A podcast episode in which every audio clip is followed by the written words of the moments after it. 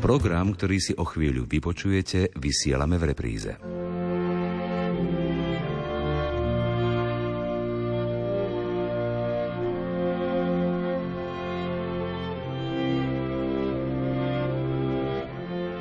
S bolesťou srdci a zároveň s nádejou na vzkriesenie oznamujeme, že ôsmeho augusta v Ríme v skorých ranných hodinách vo svojom bydlisku v kruhu najbližších spolupracovníkov odozdal svoju šlachetnú dušu pánovi jeho eminencia kardinál Jozef Tomko, emeritný prefekt Kongregácie pre evangelizáciu národov. Buďte milosrdní, ako je milosrdný váš Otec.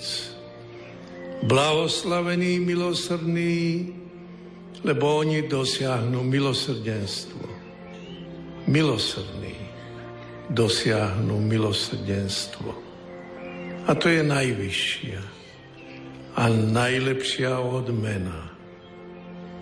Buďte milosrdní a Boh bude milosrdný nám. Odpočinutie večné daj mu, ó Pane, a svetlo večné nech mu svieti. Nech odpočíva v pokoji. Amen.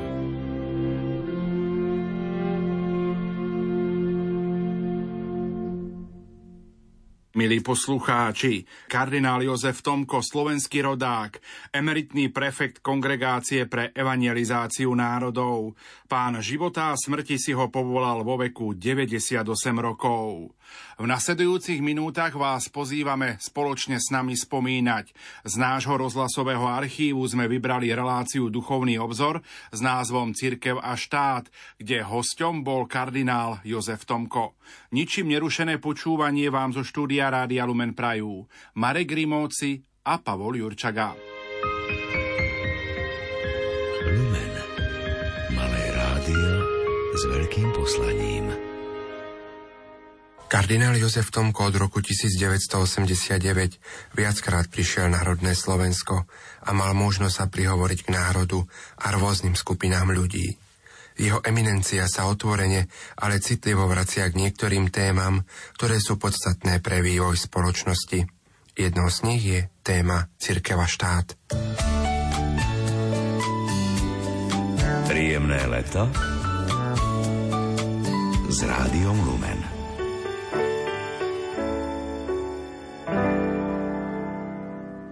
Cirkev a štát, kresťanská politika, náboženská a svetská autorita, to sú oddávna horúce témy, o ktorých sa niekedy až príliš vášnivo debatuje. Nemožno sa tomu ani diviť.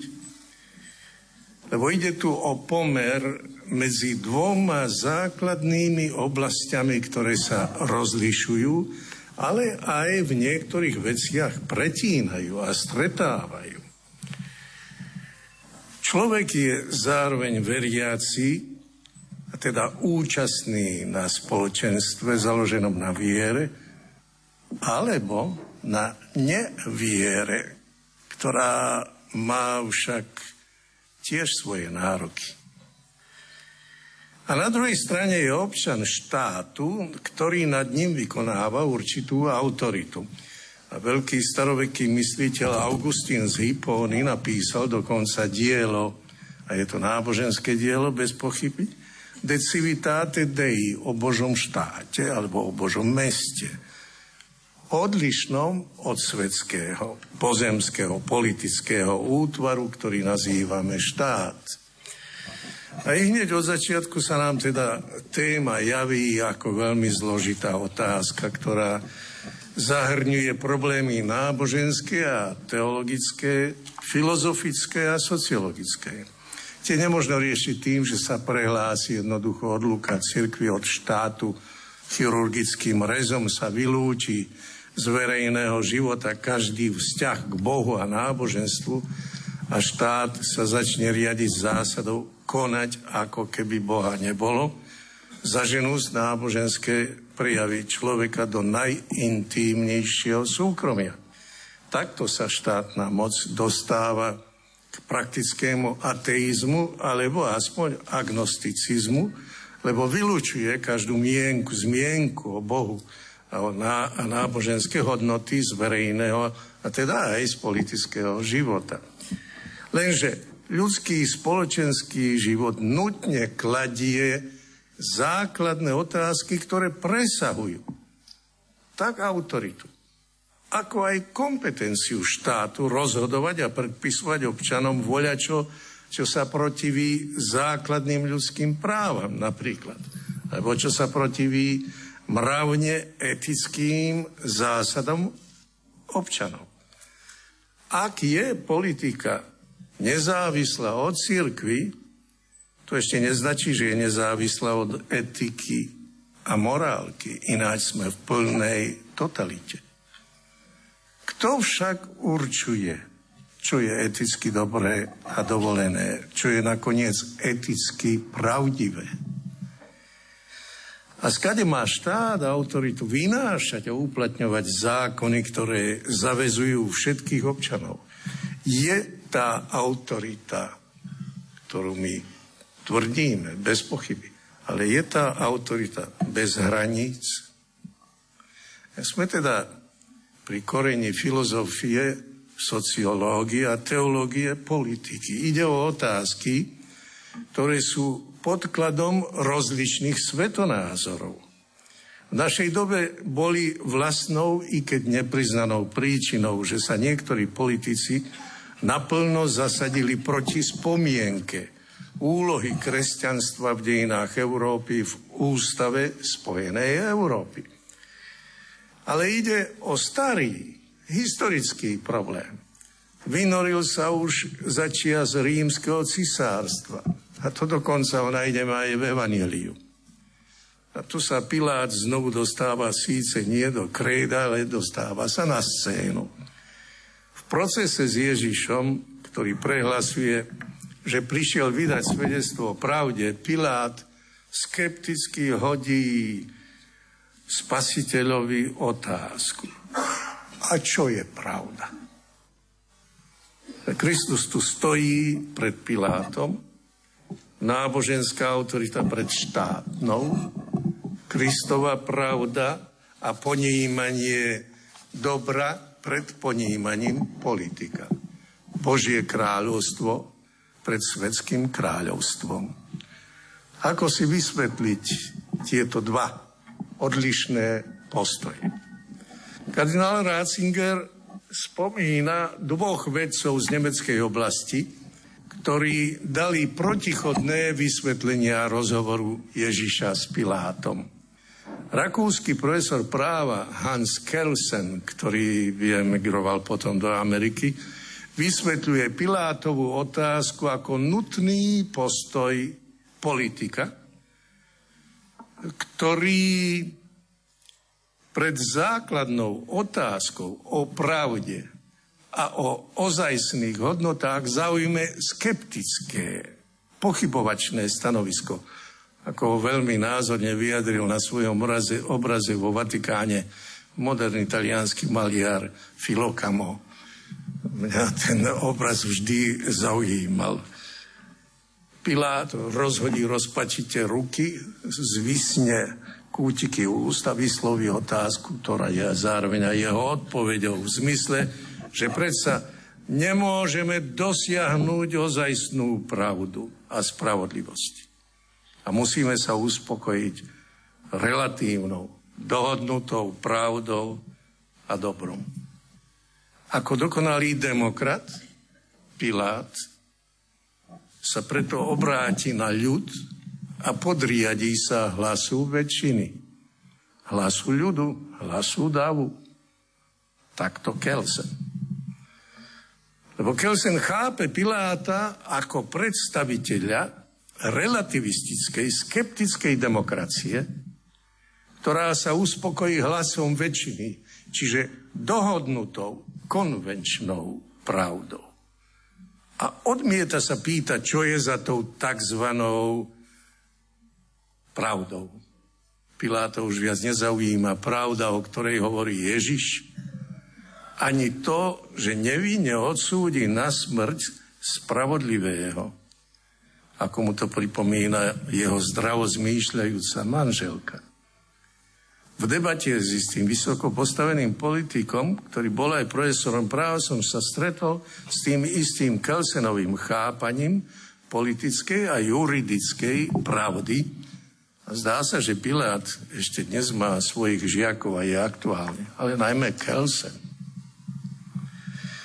Kelsen avšak opravil veľký nemecký exegét Heinrich Schlier. Schlier konvertita. Ja ho mám rád pre jeho komentár k listu Efezanom. Nádherný, hlboký. On upozornil na to, že Ježiš nepoprel, ale úplne uznal sudcovskú moc štátu, na ktorú sa odvoláva Pilát. Keď Pilát povie, nevie, že má moc prepustiť ťa na slobodu a moc nechať ťa ukrižovať, Ježiš povie, máš ju. Pritom však Ježiš dôrazne poukáže, že túto plnú moc Pilát nemá sám od seba, lež zhora. Nemal by si nejakú moc nado mnou, keby ti nebola daná zhora. A Pilát robí osudnú historickú chybu, keď odmieta spravodlivo konať podľa tej moci zhora, založenej na pravde, ktorú prejavuje zdravý rozum a svedomie jeho manželky a hlása, ktorú hlása Ježiš. Ale Pilát utečie ešte aj pred vlastným svedomím k účinnému a výhodnému prostriedku čírej moci, ktorú využije vo vlastný prospech. Jemu stačí zachovať procedúru, legálnu procedúru a tak sa vyhnúť osobným ťažkostiam. Ako výsledok tohto naoko legálneho postupu spácha na Ježišovi justičnú vraždu. Lenže tu mu nezmie zo svedomia nejaké teatrálne umývanie rúk. Rozhovor medzi Ježišom a Pilátom nás privádza prinajmenej k dvom dôsledkom. Ponajprv, že Božie kráľovstvo sa podstatne líši od svetského kráľovstva. A po druhé, že svetská moc má svoj konečný pôvod zhora. Inými slovami, náboženská a štátne politická oblasť sú odlišné, ako to naznačuje aj iný výrok Ježiša Krista. Dajte cisárovi, čo je cisárovo, a Bohu, čo je Božie. K tomu však jeho výrok pred Pilátom upozorňuje na pôvod štátnej moci zhora. A práve toto posledné tvrdenie sa protiví laickému, sekularizovanému chápaniu štátu, ktorý chce byť neutrálny a nezávislý aj od Boha a od všetkého, čo s ním súvisí, najmä od etiky a morálky.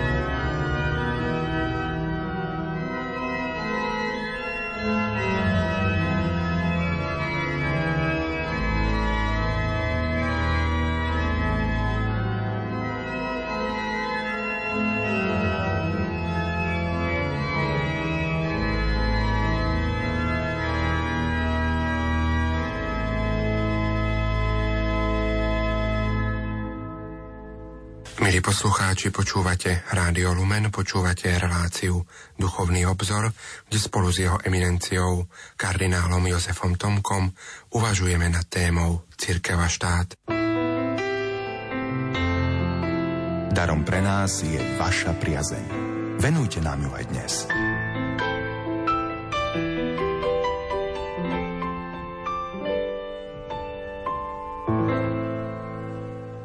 Tu sa okamžite vynára otázka, na čo vlastne je štát.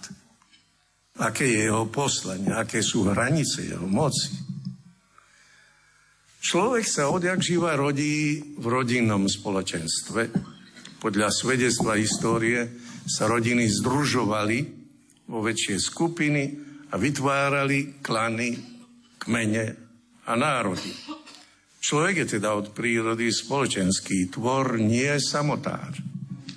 Na svoje zdokonalenie si postupne vytvára spoločenstva, aby spolu s inými mohol lepšie rozvíjať osobné hodnoty, najmä slobodu, nie však na to, aby ich v množstve iných utratil. V spoločnosti lepšie dosahuje svoje ciele. Pritom však musí dbať nielen na svoje záujmy, ale aj na spravodlivé záujmy iných spolučlenov alebo spoluobčanov. Kvalita a hodnota každého spoločenského zriadenia závisí od toho, ako vie vyriešiť vzájomný pomer medzi jednotlivcom a spoločnosťou, medzi jeho slobodou a slobodou iných. Cieľom vyššieho spoločenstva, teda aj štátu, nie je vytvoriť nejakú anonymnú masu, ale povedomé spoločenstvo rozumných, slobodných osôb, ktoré by spoločným úsilím dosiahli zdokonalenie každého, bez ujmy na vlastnej identite a dôstojnosti. Preto má celoľudský a základný význam tvrdenie Druhého Vatikánskeho koncilu. Ľudská osoba je a musí byť základom, subjektom a cieľom. Základ, subjekt a cieľom všetkých spoločenských ustanovízní. Gaudium et Spes, radosť a nádej. Netreba veľa filozofie na to, aby sme aj jednoduchým pozorovaním poznali a uznali, že človek je jediný a najvyšší tvor v celom viditeľnom stvorenstve, lebo iba on je obdarený rozumom a slobodnou vôľou, čiže iba on je osoba. Nie len jedinec, ale aj osoba. Zviera je jedinec, ale nie je osoba, lebo nemá rozum a vôľu. Koncil opisuje jedinečné postavenie človeka v celom stvorenstve odvážnym tvrdením, že človek je jediný tvor na zemi, ktorého Boh chcel kvôli nemu samému. Odvážne, hlboké. Pri našej úvahe je teda ľudská osoba, jej základné vlastnosti a jej, jej dôstojnosť prvotnou hodnotou, s ktorou musíme počítať, a to aj pri vstupe človeka do nejakého spoločenstva. Ľudská osoba má rozličné potreby a požiadavky. Jedinec sa združuje s inými, aby ľahšie dosiahol tieto ciele. Už zrodením sa nájde v spoločenstve rodiny. No zakladá si aj kultúrne, aj náboženské, aj športové a iné spolky, aby sa ich pomocou zdokonalil v jednotlivých oblastiach. Sleduje teda spoločné dobro, získava v nich určité práva, ale berie na seba aj niektoré povinnosti, obmedzené na pole pôsobnosti príslušného spolku alebo združenia. To spoločné dobro je vlastne cieľ a poslanie takého spoločenstva. A A ide tu o druhú dôležitú kategóriu pri našom uvažovaní. Spoločné dobro. Ľudia, rodiny a spoločenstvá, ktoré žijú na určitom území a majú spoločné záujmy, potrebujú však autoritu, ktorá by udržiavala poriadok v ich spolunažívaní a zaručovala všetkým ochranu. Štát je práve ustanovizňou, ktorú si zriadili jednotlivci a nižšie spoločenstvá, aby im zaručil celkovú atmosféru na vykonávanie ich slobody a práv, nutných k tomu, aby mohli viesť život dôstojný človeka. Štát má ochraňovať právo jednotlivcov ako podmienky slobody a zároveň sa starať o blaho všetkých, čiže o spoločné dobro. Rešpektovať tie dve základné kategórie. Osobu a spoločné dobro. Koncil definuje toto všeobecné spoločné dobro ako súhrn podmienok spoločenského života, ktoré umožňujú tak menším spoločenstvám, ako i jednotlivým členom dosiahnuť plnším a ľahším spôsobom svoju dokonalosť. Štát má autoritu, vládu a príslušnú moc, ale majú iba na vykonávanie svojho poslania zosúladniť spoločné dobro všetkých členov s dobrom jednotlivcov, s dobrom ľudských osôb. Ak prekročí tieto medze, nájde sa mimo svojej kompetencie a dostáva sa na klzké pole absolutizmu. Pole štátnej pôsobnosti nie je bezhraničné. Netýka sa všetkých oblastí ľudského života. Štát sa nemôže odvolávať na to, že má právo nad všetkými občanmi, už preto, lebo sú to jeho občania. To nie je ešte dostatočný dôvod na všetko. Tak mi dôvodil istý azijský komunistický minister pre náboženské záležitosti, keď som sa ho pýtal, akým právom zamedzoval slobodné menovanie biskupov a výchovu seminaristov. Však sú naši občania. A ja som ho uviedol príklad jeho synov a dcér, občanov, štátu, ktorý však napriek tomu nejako nezasahuje do ich slobodného výberu partnerov napríklad pre manželský život. To sa nie je vec štátu. Jestvujú teda oblasti ľudského konania, ktoré nespadajú pod právomoc štátu, lebo sú poľom základných ľudských práv, ktoré predchádzajú štát a sú nedotknuteľné zo strany štátnej moci. Štát je pre človeka a nie človek pre štát. Nie štát, ale človek ako ľudská osoba má rozum a slobodnú vôľu. To je veľmi dôležité aj pri debate o výchove, o práve na výchovu detí. Toto. Kresťan tu nájde vhodnú aplikáciu Kristovho prehlásenia. Sobota je pre človeka a nie človek pre sobotu. Preto syn človeka je aj pánom soboty. Všeobecné dobro, ak sa správne chápe, nie je proti oprávnenému dobru ľudskej osoby.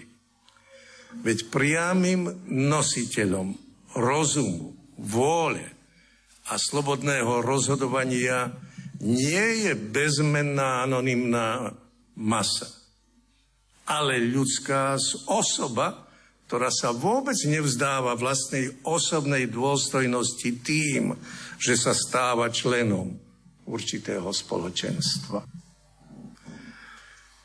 Toľko to o určitých základných pojmoch. Niektoré však treba prehlbiť. Ľudská osoba a a jej základné práva sú teda prvým obmedzením štátnej alebo aj nadštátnej moci. Ide tu o kategóriu medzinárodného práva. To nie je iba filozofia, iba teória. Charta ľudských práv, ktorú prijali Spojené národy roku devätnásťstoštyridsaťosem, je jedným z najdôležitejších medzníkov v pokroku ľudstva, aj keď nechýbajú pokusy zo strany niektorých štátov ju oklieštiť a prekrútene vysvetľovať. Aj prekrútene prekladať. Alebo si založiť inú chartu. Aj to existuje.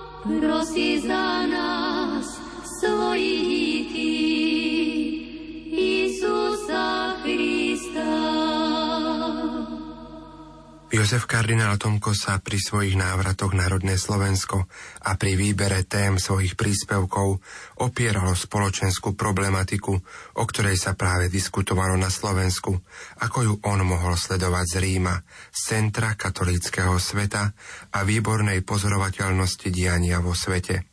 V prednáške Cirkev a štát okrem iného povedal: Aj katolícka cirkev považuje základné ľudské práva za nedotknuteľné, ako o tom svedčí prehlásenie Druhého Vatikánskeho koncilu, ktoré cituje: vzrastá povedomie jedinečnej dôležitosti prináležiacej ľudskej osobnosti, lebo ona prevyšuje všetko na svete a jej práva i povinnosti sú všeobecné a nedotknuteľné. Tieto práva sú úzko spiaté s kresťanským chápaním človeka. Preto sa dnes považujú za súčasť sociálnej náuky cirkvi, ktorá neprestáva ich obhajovať aj za cenu prenasledovania. príčinou konfliktov medzi štátom a jednotlivcami, prípadne aj organizovanými v iných nižších spoločenstvách, je pokušenie, ktoré prináša sama vládna moc. Ako to napísal spisovateľ Mňačko, no vidíte, aj tu máme nejakého Slováka, čo povedal dobré veci a vážne veci. Moc naozaj chutí niektorým jej nositeľom. A to tým viac, že majú po ruke účinné prostriedky a ľahko môžu predstaviť svoje sebecké ciele ako dobro celku. Sebectvo a pýcha určitých skupín a spoločenstiev viedli k ospravedlneniu najhorších zločinov proti ľuďom inej rasy, slabších hospodárskych a zdravotných podmienok, iného pohlavia, jazyka, náboženstva alebo svetonázoru.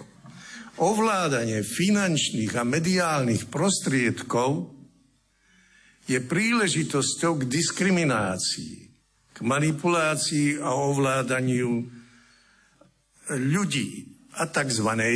Verejnej mienky. Čo je verejná mienka? Ja som to dal do úvodzoviek. Čo je verejná mienka? My sa ešte pamätáme na plynové komory v mene štátu, na nútenú sterilizáciu, na pokusy s ľudskými životmi a orgánmi v mene vedeckého pokroku. Ale napriek tomu už sa nezhrozíme, keď sa nám v mene akéhosi pokroku, pluralizmu a tolerancie ponúkajú, ba aj nanúcujú zo strany štátu alebo nadštátnej autority podobné formy ľudského života a spolunažívania. Ja hovorím všeobecne o štáte a o rôznych štátoch. Nehovorme ani o pliage zisku chtivosti a chamtivosti, ktorá nachádza práve pri výkone vládnej moci nad spoločným bohatstvom a nad ekonomickým podnikaním široké možnosti pre korupciu a egoistické obohacovanie sa na úkor spoločného dobra. Korupcia sa dnes vo viacerých štátoch stala ozajstnou pliagou spoločnosti, proti ktorej sa žiada zo strany štátnej moci prísny zákrok a vytrvalá bedlivosť. Nedávno aj vo Vatikáne vyšla, vyšiel dokument o korupcii. Ešte dnes jestvujú v rôznych formách moderní otrokári, imperialisti, kolonialisti, ukrutníci a cynickí politici, ktorí pod ochranou moci šliapu najzákladnejšie ľudské práva, znásilňujú a vymývajú mozgy a utláčajú najosobnejšiu slobodu človeka. Moc naozaj chutí a človek nie je ani zďaleka od prírody taký anielský, ako si ho predstavoval Jean-Jacques Rousseau. Preto si občania musia zvoliť takú formu vlády a sociálnej kontroly moci, ktorá by zaručila verejný poriadok a starosť o všeobecné dobro proti všetkým možným formám násilia, utláčania, šliapania ľudských práv. Úcta k ľudskej osobe musí byť zlatým pravidlom každej zdravej vlády v štáte. Katolícka cirkev, ktorá sa snaží presadzovať v súkromnom i verejnom živote Kristov príkaz pokladať každého človeka bez výnimky za blížneho, sa nebála formulovať na Druhom Vatikánskom koncile aj konkrétne úlohy štátu. Citujem.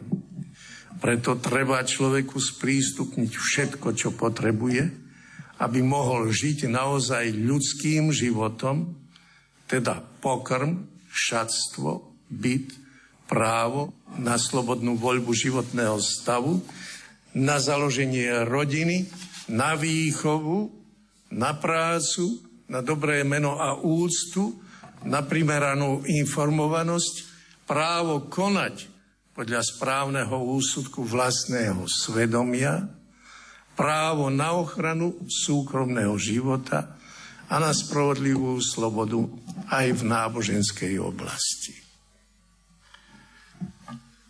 Ak príjmeme ako správne tieto úvahy, môžeme sa odvážiť pristúpiť aj k hĺbšej diskusii o pôvode autority a moci v štáte, ktorou sa zaoberá politická filozofia. Ak totiž štát nie je prameň, posledný prameň práva a pravdy, ostáva otázka, kde má pôvod jeho autorita a právna moc. Z toho potom plynú aj dôsledky pre hranice tej moci a pre kritéria určenia práva, spravodlivosti, pravdy a spoločného dobra, ktorými sa štát má riadiť. Sama história vzniku štátu zo strany jednotlivcov a nižších spoločenstiev nám potvrdzuje, že štát má moc obmedzenú svojim pôvodom a svojim cieľom. Okrem toho história naznačuje, že štát nie je posledný prameň práva, spravodlivosti a pravdy. Lenže ani sloboda jednotlivca nemôže byť posledným prameňom a kritériom moci a práva, lebo aj tá má svoje hranice. Nemôže siahať na slobodu a práva iných. Nie je absolútna.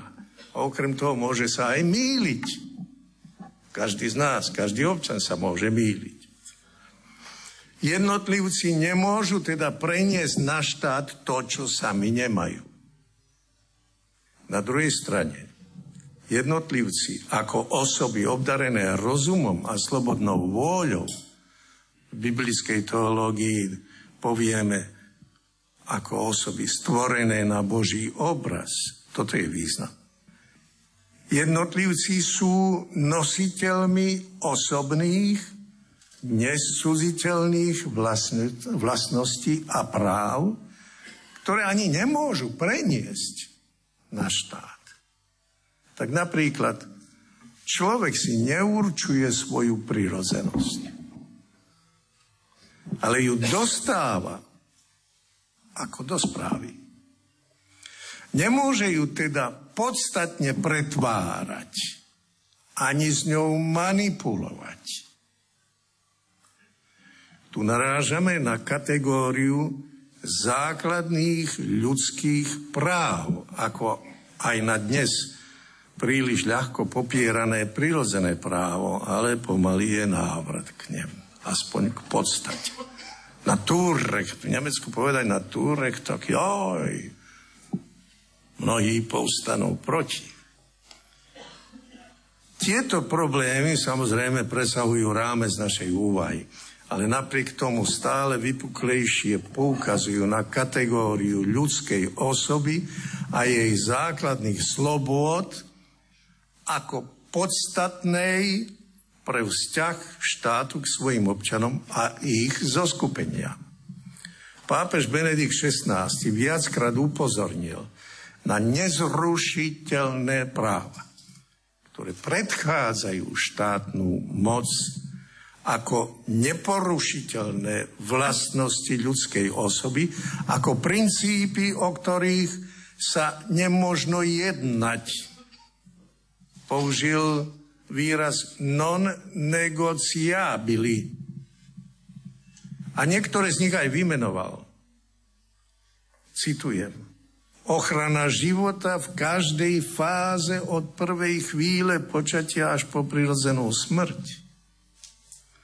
Uznanie a ochranu prirodzenej štruktúry rodiny ako spojenia medzi mužom a ženou na podklade manželstva.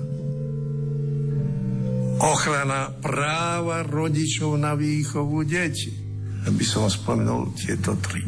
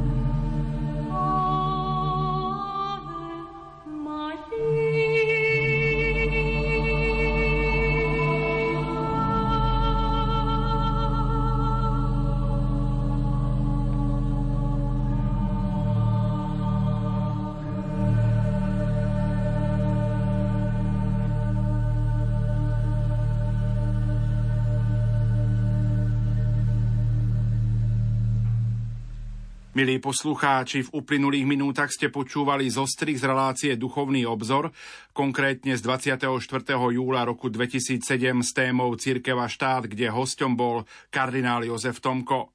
Jeho si Pán života a smrti povolal do večnosti. Po správe o úmrtí slovenského kardinála rodáka z Udavského v Košickej arcidiecéze a najstaršieho člena kardinálskeho zboru konferencia biskupov Slovenska pozvala veriacich modlitbe za dušu zosnulého otca kardinála. Požehnané chvíle v spoločnosti Katolíckej rozhlasovej stanice vám prajú Marek Rimovci a Pavol Jurčaga. Program, ktorý ste práve počúvali, sme vysielali v repríze.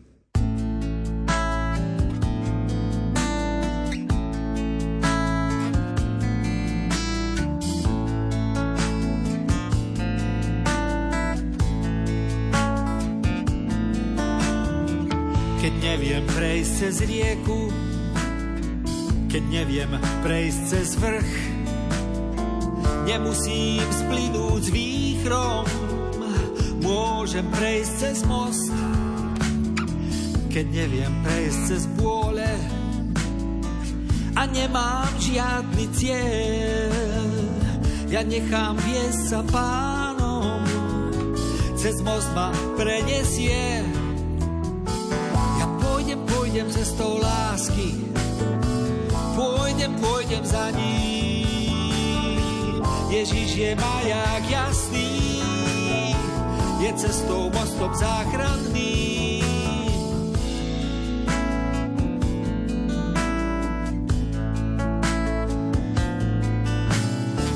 Keď neviem, čo bude zajtra, bolesť či slza, lebo smiech, chcem však byť užitočný, ním nechám sa len ticho viesť.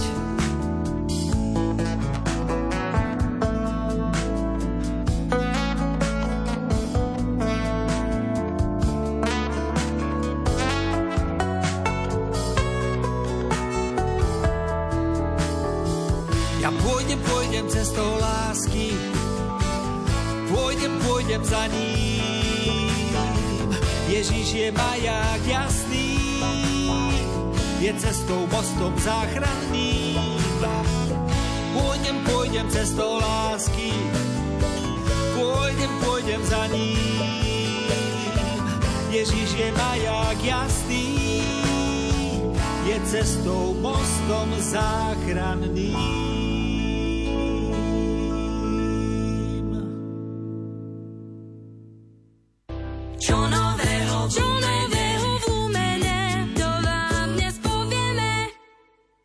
Tým Rádia Lumen bol minulý víkend na Orave a nasledujúci víkend ho tam stretnete opäť. Bližšie si o tom povieme v Čo nového v Lumene s Ivom Novákom a Janou Ondrejkovou.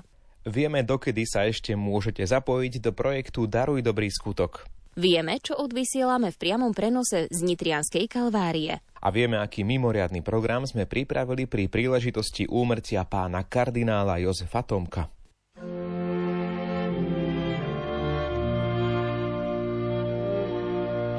S bolesťou srdcia a zároveň s nádejou na vzkriesenie oznamujeme, že ôsmeho augusta v Ríme v skorých ranných hodinách vo svojom bydlisku v kruhu najbližších spolupracovníkov odozdal svoju šlachetnú dušu Pánovi jeho eminencia kardinál Jozef Tomko, emeritný prefekt Kongregácie pre evangelizáciu národov.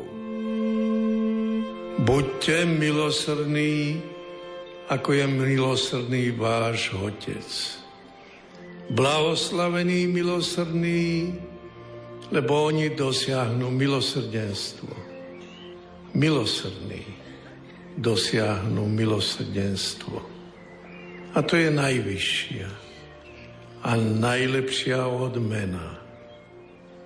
Buďte milosrdní a Boh bude milosrdný nám.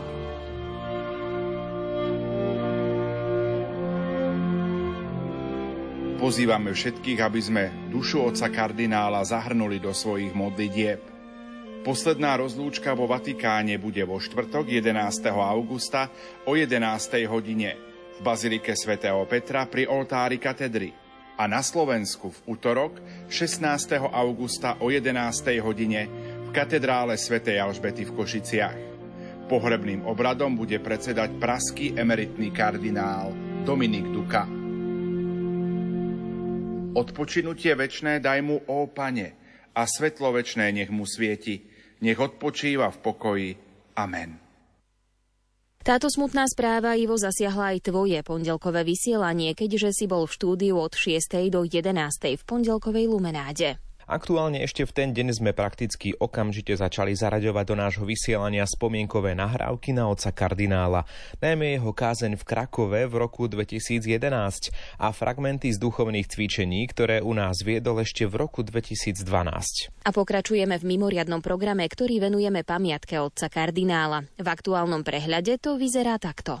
A vo štvrtok jedenásteho augusta odvysielame priamy prenos obradov poslednej rozlúčky kardinála Jozefa Tomka z Baziliky svätého Petra vo Vatikáne pri oltári katedry. História a my vo štvrtok o dvadsiatej bude venovaná kardinálovi Jozefovi Tomkovi a jeho pôsobeniu vo Vatikáne. Večernú reláciu o dvadsiatej bude moderovať Mária Čigášová spolu so svojím hosťom, cirkevným historikom Petrom Zubkom. V pondelok pätnásteho augusta o jedenástej hodine desať minúte v Zaostrenom priblížime osobnosť kardinála Jozefa Tomka. Redaktor Ľudovít Malík sa porozpráva s kňazom, spisovateľom a publicistom Mariánom Gavendom. V týchto dňoch budeme každý pracovný deň v čase od osem tridsať do deväť vysielať zostrihy myšlienok jeho eminencie Jozefa kardinála Tomka z rozhlasových duchovných cvičení v roku dvetisíc dvanásť na Rádiu Lumen s motom Miluje ma a vydal seba samého za mňa. Tak hovorí citát z listu Galaťanom. O ďalších mimoriadnych reláciách venovaných kardinálovi Tomkovi vás ešte budeme informovať. Kde sa stretneme? No tak kde? Počas prázdnin vysielame viacero priamych prenosov. Na mnohých miestach nás stretnete aj v stánku Rádia Lumen. Tešíme sa na vás. Počas nasledujúceho víkendu vám prinesieme dva mimoriadne priame prenosy. V sobotu trinásteho augusta z eparchiálnej odpustovej slávnosti v Klokočove archierejskú svätú liturgiu Mirovanie. V nedeľu štrnásteho augusta na slávnosť na nebovzatia Panny Márie, ktorá bude síce až v pondelok, ale sláviť ju budú už aj v Nitre na Kalvárii túto nedeľu. Púť k Matke Božej a svätú omšu budeme vysielať v priamom prenose. Celebruje ju monsignor William Judák, nitriansky diecézny biskup. A k tomu všetkému chystáme ešte v nedeľu stretnutie s vami, poslucháčmi Rádia Lumen v obci, ktorá je na slovensko-poľskom pohraničí. Otca Pavla Jurčagu pozvali do farnosti Hladovka na Orave ako kazateľa na odpust, a tak ho budem sprevádzať aj ja a tešíme sa na vás aj pri stánku Rádia Lumen už túto nedeľu. V Hladovke sa dozviete viac o našom vysielaní, budete si môcť zapísať úmysly modlitieb do vysielania Rádia Lumen alebo nás aj podporiť kúpou nejakého predmetu s naším logom. A ešte dôležitý údaj, kedy presne. V nedeľu bude svätá omša v Hladovke v kostole na nebovzatia Panny Márie o desať tridsať. Pozývame nielen domácich, ale aj cespolných, aby prišli na stretnutie s farníkmi a s tímom Rádia Lumen.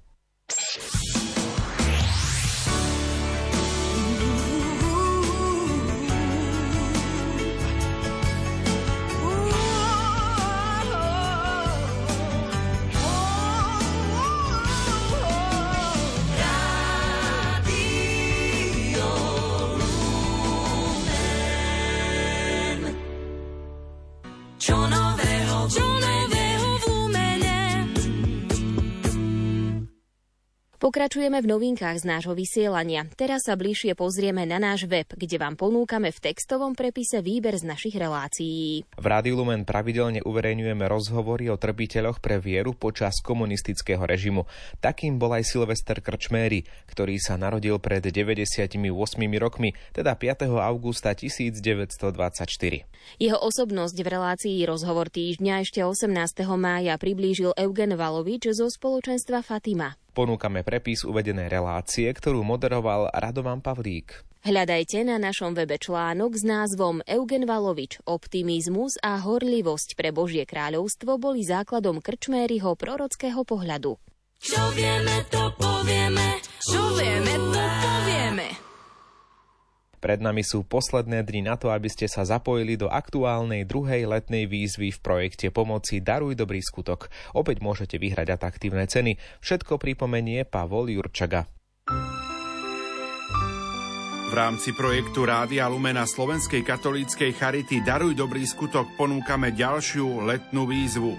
Skúste si spolu s rodinou, prípadne so svojimi známymi adoptovať dieťa na diaľku prostredníctvom adopcie na diaľku a napíšte nám o tom do pätnásteho augusta na adresu o u k d zavináč lumen bodka es ká alebo poštou na adresu Rádio Lumen, Kapitulská dva, deväť sedem štyri nula jeden Banská Bystrica a vyhrajte vázu s otvorom v tvare slzy, kľúčenku s Panou Máriou a posvetený drevený ruženec a knihu Kuriéri Božieho slova. Daruj dobrý skutok. Mená výhercov a sumár druhej letnej výzvy ponúkneme v relácii Od ducha k duchu v sobotu dvadsiateho augusta o dvadsiatej hodine pätnástej minúte. Pomoc je ale celoročnou záležitosťou. Projekt Daruj dobrý skutok prebieha na Rádiu Lumen počas celého roka dvetisícdvadsaťdva. Organizujeme ho spoločne so Slovenskou katolíckou charitou. Naším cieľom je priniesť do vysielania príbehy pomoci z prostredia poslucháčov Slovenského katolíckeho rádia. V reláciách Od ducha k duchu vždy raz za mesiac charitnú výzvu zosumarizujeme a zároveň predstavíme bližšie jednu z oblastí práce tímu Slovenskej katolíckej charity. Projekt ukončíme na konci tohto roka dvetisícdvadsaťdva, keď odmeníme jedného poslucháča za príbeh z ktorejkoľvek charitnej výzvy počas roka. Hlavnou cenou je atraktívny zájazd.